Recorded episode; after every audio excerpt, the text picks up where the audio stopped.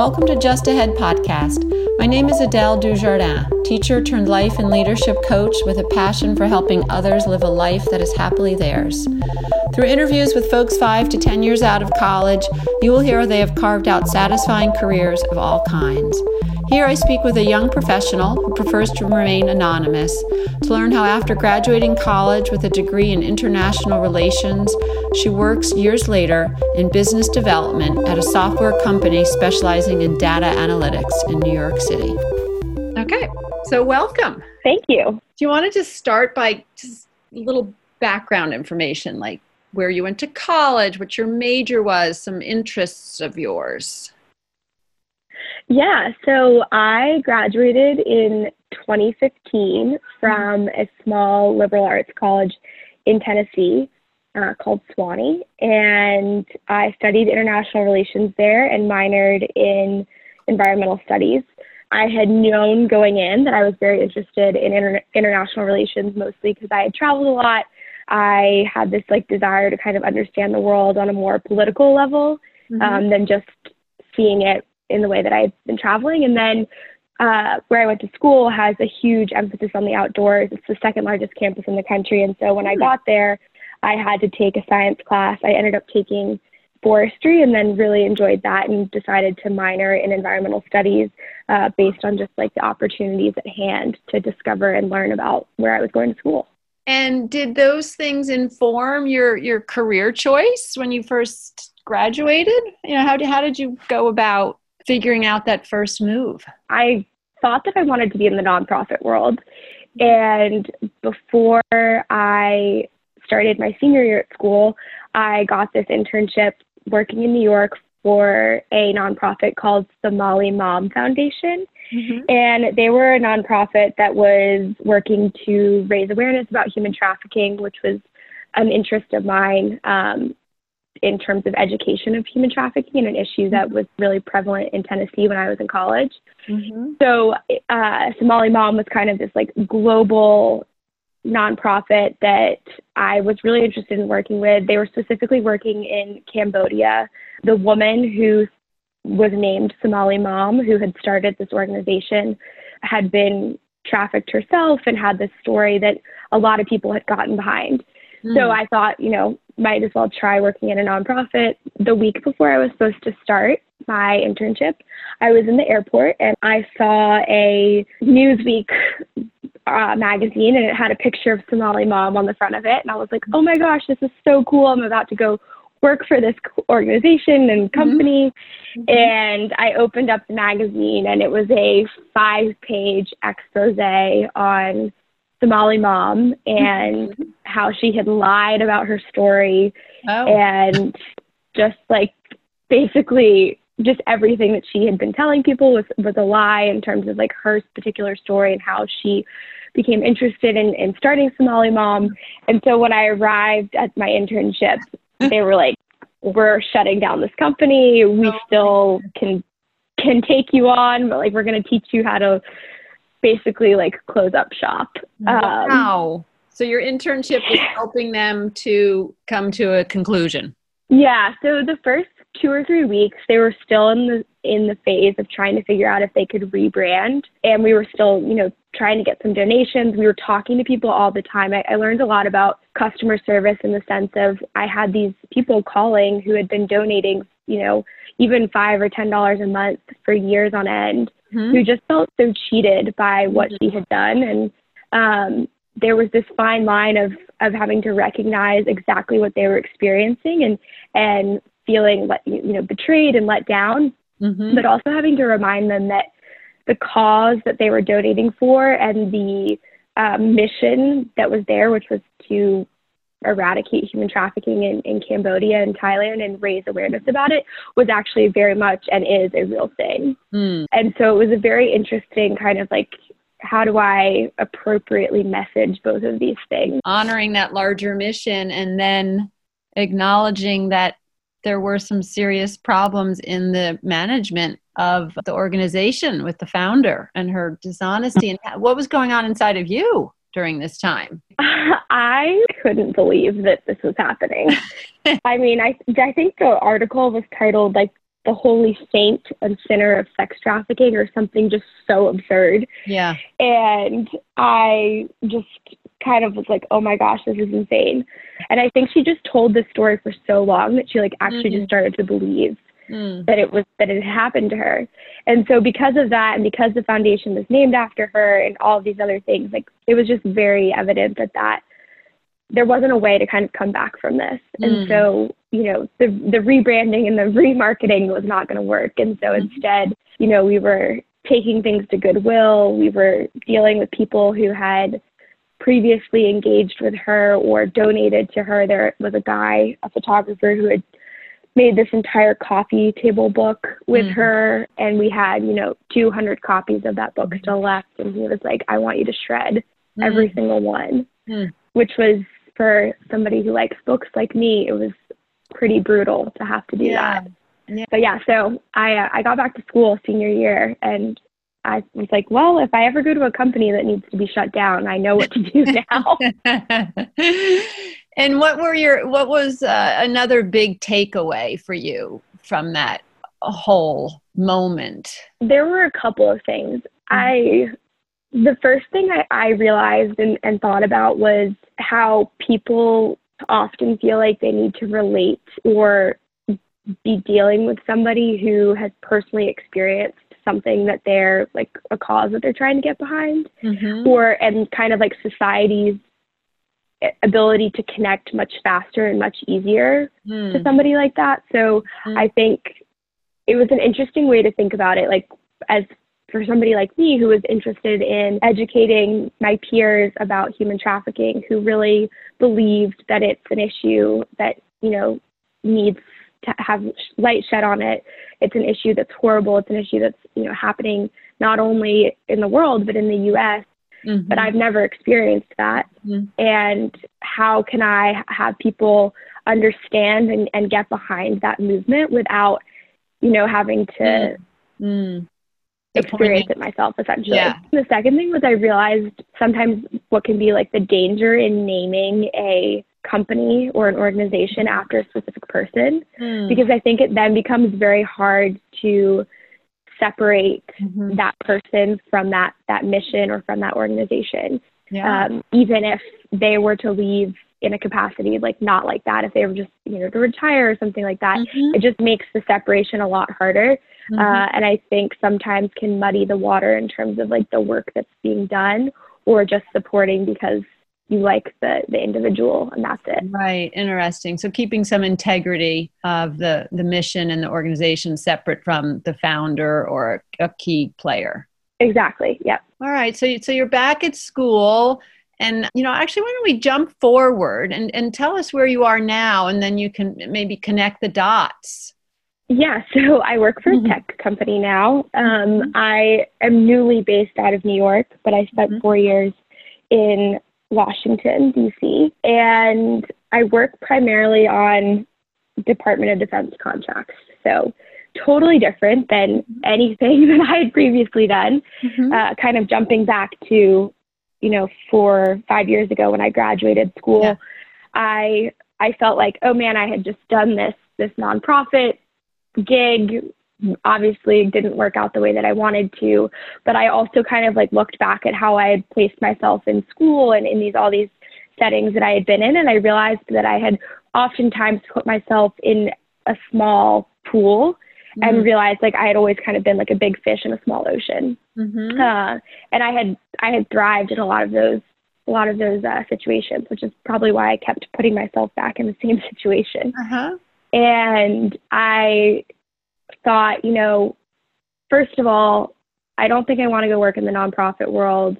Second of all, if I wanted to go back into the nonprofit world, I think that the transition from corporate to nonprofit is probably a lot easier mm. than nonprofit to corporate. But also, I thought that I really needed to challenge myself by putting myself in a larger environment. Okay. Um, which also kind of lended itself towards the corporate and is the, is the company you're with the company that you went to upon graduating college? I'm at the same company still, yes. Yeah. And and just just tell us a little bit about your job, like what you do. I know you just said you um, it's a tech company. defense contracts, but you know what, what's what's required of you? Yeah, so I do kind of a hybrid of different roles. I started out as the receptionist, and then I became an administrative assistant, and now I do business development. So I do still like a little bit of kind of admin type work, mm-hmm. but the majority of what I'm doing is project based management. So um, trying to understand like what do we need to be doing internally to get and execute what we need to be giving to our customers or where you know the deadlines that we need to be meeting. So I do that's kind of like broadly speaking the most, yeah. most of what I do at the and company. Can you give it give us an example of something you've done recently that you felt was effective in getting that project done? Yeah. So when working with the government, your timelines and deadlines can be changing quite a bit. Um, and I think there's not so much like a specific example that I can think of right now, but one of the things that I've learned is the need to just kind of be very, very flexible and, and on your toes a lot. Mm-hmm. So a lot of times, you know, we will plan for something to happen one way, and then because the government and things change um, very rapidly, even though they move very slowly in terms of the contracting perspective, mm-hmm. um, I've just like learned to adapt as quickly as I can, which mm-hmm for somebody who's like me, I, I tend to be pretty type A in my own mm-hmm. life and like mm-hmm. my personal life. Mm-hmm. And so that's not something that I was necessarily very good at when I when I got out of school. Like mm. having to change things last minute or when things wouldn't go exactly as I was thinking that they would go. I've now kind of learned to have like plan A, plan B, plan C. Is that what you help your team do as well? So you're you're you're adjusting and then you kind of help them adjust to the change of plans? Yeah, ad- adjusting to the ta- change of plan, like trying to make sure that everybody's tracking, you know, where we are currently, all matter of things. And you and you say you um, started as the receptionist. So how did that come about? Did you just say, "Oh, I love this company"? Like, you know, how, why the, why being a receptionist, and why this company versus others? Yeah. So going kind of back to the mission driven side, um, when I you know, I had I've mentioned earlier that I was really interested in human trafficking. I graduated, decided not to go into the nonprofit world, but moved to DC because I had some friends that were moving there and thought maybe I wanted to go work on the Hill. Was interested in some of the legislation that was coming out of certain offices mm-hmm. surrounding uh, human trafficking in the U.S. And so was kind of thinking about that, put myself in DC, and basically just met with anybody and everybody that I could meet with and mm-hmm. talk to them about, you know, what the career looked like and, and things like that. But I kind of always kept coming back to this. I'm interested in, in, in human trafficking and eradicating it and educating people about it. And I went to this talk um, at Google, and Google had Polaris Project that was there, and Polaris Project is a nonprofit in DC that hosts the National Human Trafficking Hotline. They're they're very well renowned for the work that they do mm-hmm. with human trafficking. And they were there with my company, and they were talking about how my company had integrated all of their data um, mm. from the National Human Trafficking Hotline so that they could better understand the calls that were coming into the hotline and how to respond to them. Okay. And I, you know, was 23 and was like, what mm-hmm. company wants to integrate this data and understand it? Mm-hmm mm-hmm. you know. And so I found them online. I applied online, and I had no expertise. I didn't know anything about anything that they were doing, which was mm-hmm. they, you know, have this philanthropy world that I had first heard of them as. They do a ton of work with the government, and then they also have a commercial side. Mm-hmm. And so I applied, and I'm sure they saw my resume and were like, You have no background in government. You've never had a job before, but you seem pretty organized. Mm-hmm. So we'll hire you for the front desk. Uh-huh, and uh-huh. I was like, okay, I, uh-huh. yeah, sure. This seems like a cool company to work for. Like, let's give it a try. Yeah. And I mean, that was really why I, why I did it. Okay, so it was it was this attraction to this actual company and the the varied work they were doing and how their work supports some of these nonprofits that um, really have a place in your heart. Yes, exactly. Yeah. And you know, as I got there and, and really got more involved in like understanding the company as a whole, it is a company that's very mission driven. We choose our customers based on the outcomes that the customers want. And so, you know, I'm not I'm not working in our philanthropy section of the business, mm-hmm. but with our defense business, you know, clearly very mission mission driven and mission oriented. Mm-hmm. And so that was I, I kind of found that hybrid of like working for a commercial company that wasn't just gonna like totally suck my entire soul out of me, mm-hmm. um, but that had some you know relevance and and uh, drive behind it. Yeah. So yeah, and then from receptionist, you said you went to administrative assistant. Yep, and then on to business development. And so right. you know, being an administrative assistant, I had I learned a lot because I was watching, you know, meetings and tracking things that were coming through, um, you know, through the pipeline, and just got a lot of exposure pretty quickly to mm-hmm. the varied aspects of the business. Yeah. And so, and how did you make yourself known? Like, you know, one could still be a receptionist four years later. Um, one could continue to have stayed at the administrative assistant level. You know, how did you maneuver this climb to places that would really make use of your skill set and and hold your interest? You know, I decided pretty early on once I had my, you know, had my, you know, legs underneath me at work that I wanted to keep learning and that was like my drive for what I was doing there. So whether it was like, you know, at first I was learning how to you know, calendar and use Microsoft and all that mm-hmm. stuff.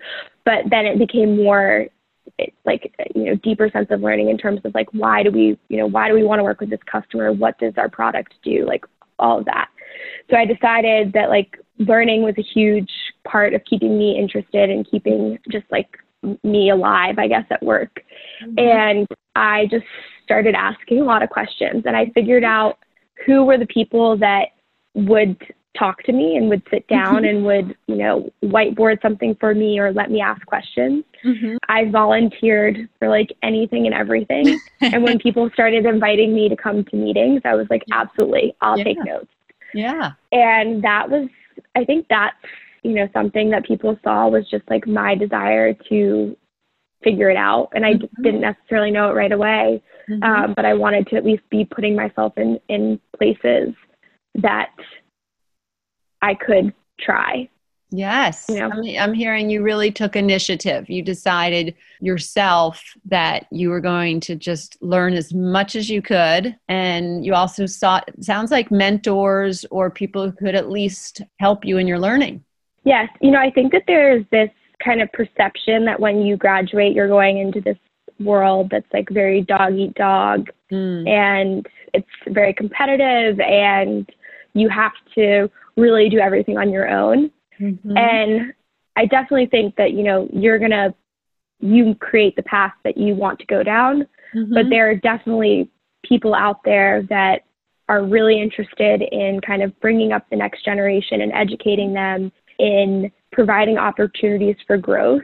Yeah. And sometimes you need to kind of like ask for that or mm-hmm. or signal that that's something that you're interested in. Mm-hmm. But I've found that I have several people at work who have invested in me a lot. Mm. And because of that, like I've had more opportunities offered to me, which I've then, you know, tried to succeed at mm. or take an initiative to ask for. But it, it's not, it's not just a me thing. Like you have to have people that are interested in you and, and want to you know help you get where you're going and want to offer you feedback when you've done something that they wouldn't don't agree with or you've thought about something in the wrong way um, you, you want people that are going to challenge you and i think that you can find that i mean i certainly have but i just mm-hmm. i don't agree with this whole idea of like you're just being thrown into the wolves and like you're on your own mm-hmm.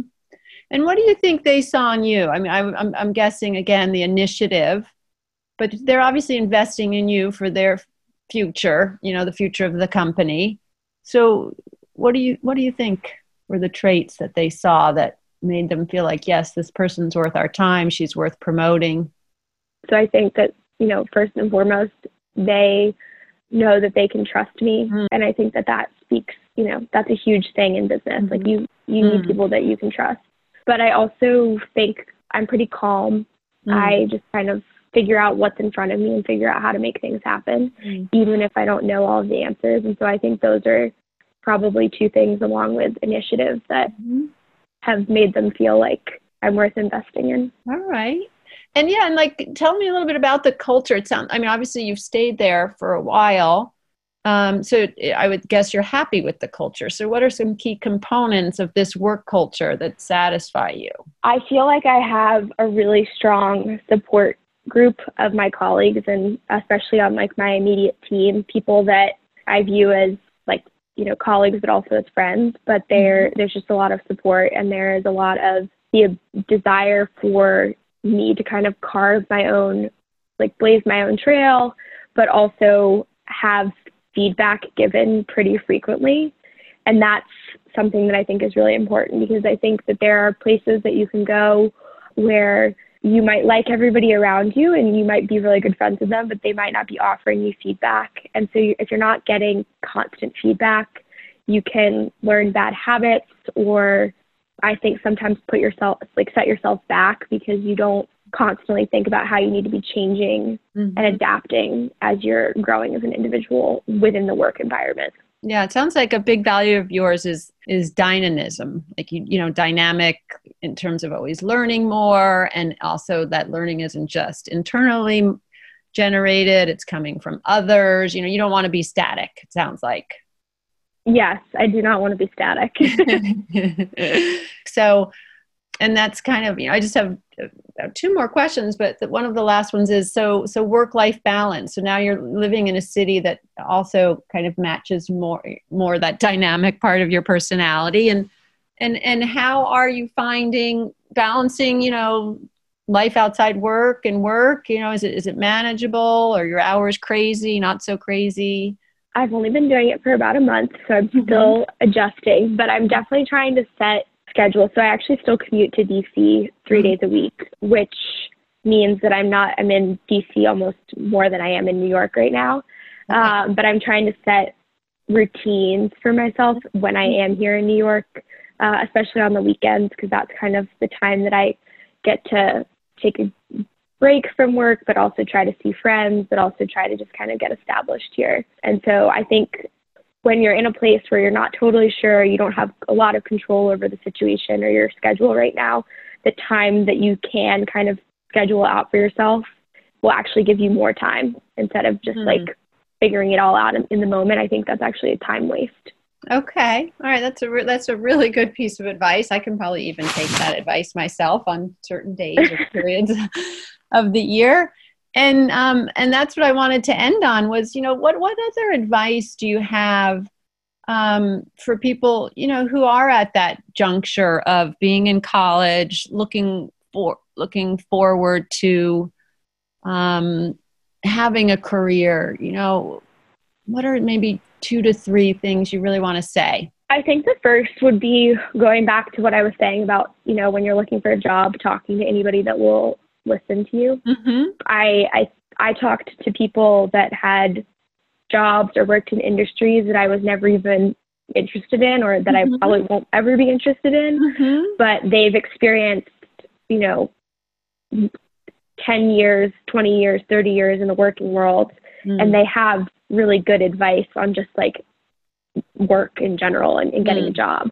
And so I think, you know, there's a benefit to hearing different perspectives, but also it allows you to start to refine your talking points and kind of craft exactly what your message is so that when you go into an interview, you um, very quickly are able to just to tell them exactly what you think or what you want. Mm-hmm. Um, yeah, sounds like it, sounds like it helps you get more clear on what really is going to interest you or what you might be good at um, as you hear the whole breadth of what's available.